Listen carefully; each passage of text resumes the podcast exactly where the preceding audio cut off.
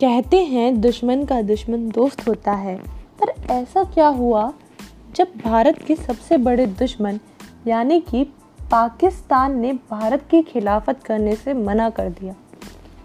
जिन्ना ने किसके लिए कहा कि मुट्ठी भर एलिट लोगों के लिए मैं पाकिस्तान का अस्तित्व खतरे में नहीं डाल सकता? आयरन मैन, यानी कि लौह पुरुष सरदार को कौन भारत माता के पेट में कैंसर की तरह लग रहा था? और किसे सरदार ने सेना भेजकर भारत में विलय करवाया? यह सब मैं आपको बताऊँगी। बस मेरे साथ एंड तक ज़रूर जुड़े रहिएगा। नमस्ते, मैं हूँ आपकी दोस्त शीना और स्वागत करती हूँ आपका फेवरेट पॉडकास्ट चैनल में। क्या आपने सोचा है, अगर हैदराबाद एक अलग देश होता तो भारत का नक्शा कैसा दिखाई देता? चलिए, आज मैं आपको बताती हूँ कि कैसे हैदराबाद ने भारत के साथ विलय किया। भारत को कौन कौन सी चुनौतियों का सामना करना पड़ा? ये तो आप सभी जानते हैं कि भारत को आज़ादी 15 अगस्त उन्नीस सौ सैंतालीस को मिली थी। आज़ादी के समय भारत एक टूटा फूटा राष्ट्र था, क्योंकि भारत पाँच सौ पैंसठ रियासतों में बटा हुआ था, जिसमें से कुछ रियासतें ऐसी थीं जो भारत में मिलना चाहती थी, कुछ पाकिस्तान से मिलना चाहती थी तो कुछ खुद को एक अलग स्वतंत्र राष्ट्र बनाना चाहती थी। तो चलिए, आज हम जानते हैं भारत को स्वतंत्रता का के बाद किन किन परिस्थितियों का सामना करना पड़ा? पाँच सौ पैंसठ में से तीन रियासतें ऐसी थीं जिन्होंने अपने लिए एक अलग राष्ट्र की मांग की, और वो तीन रियासतें थीं, कश्मीर, जूनागढ़ और हैदराबाद। और आज हम बात करेंगे कि हैदराबाद ने भारत के साथ विलय कैसे किया। आज़ादी के समय हैदराबाद के निज़ाम ओस्मान अली खान थे। अंग्रेज़ों के दिनों में भी हैदराबाद की अपनी सेना रेल सेवा और डाकतार विभाग हुआ करता था।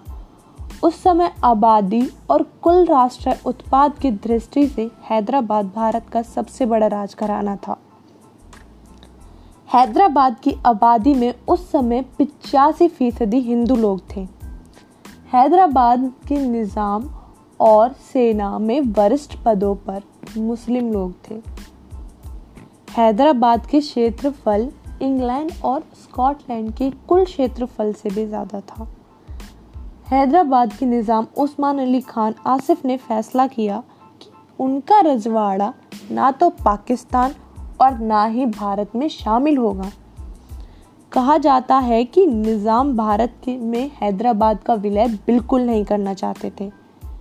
के एम मुंशी ने बताया अपनी किताब में एंड ऑफ़ एन एरा में, कि निज़ाम ने मोहम्मद अली जिन्ना से संपर्क कर यह जानने की कोशिश की थी, क्या वह भारत के खिलाफ उनके राज्य का समर्थन करेंगे?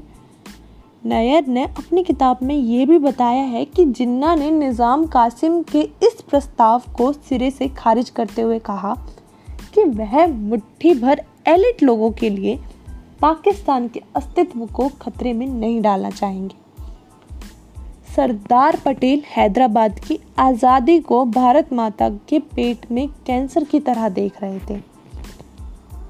माउंट बेटन चाहते थे कि हैदराबाद भारत से मिल जाए और नेहरू भी इस बात का समर्थन करते थे। लेकिन पटेल ने हमले की कार्रवाई करना चाहते थे। इसी बीच जिन्ना की मृत्यु हो गई और सरदार पटेल ने मौके का फ़ायदा उठाया और भारतीय सेना को हैदराबाद भेज दिया।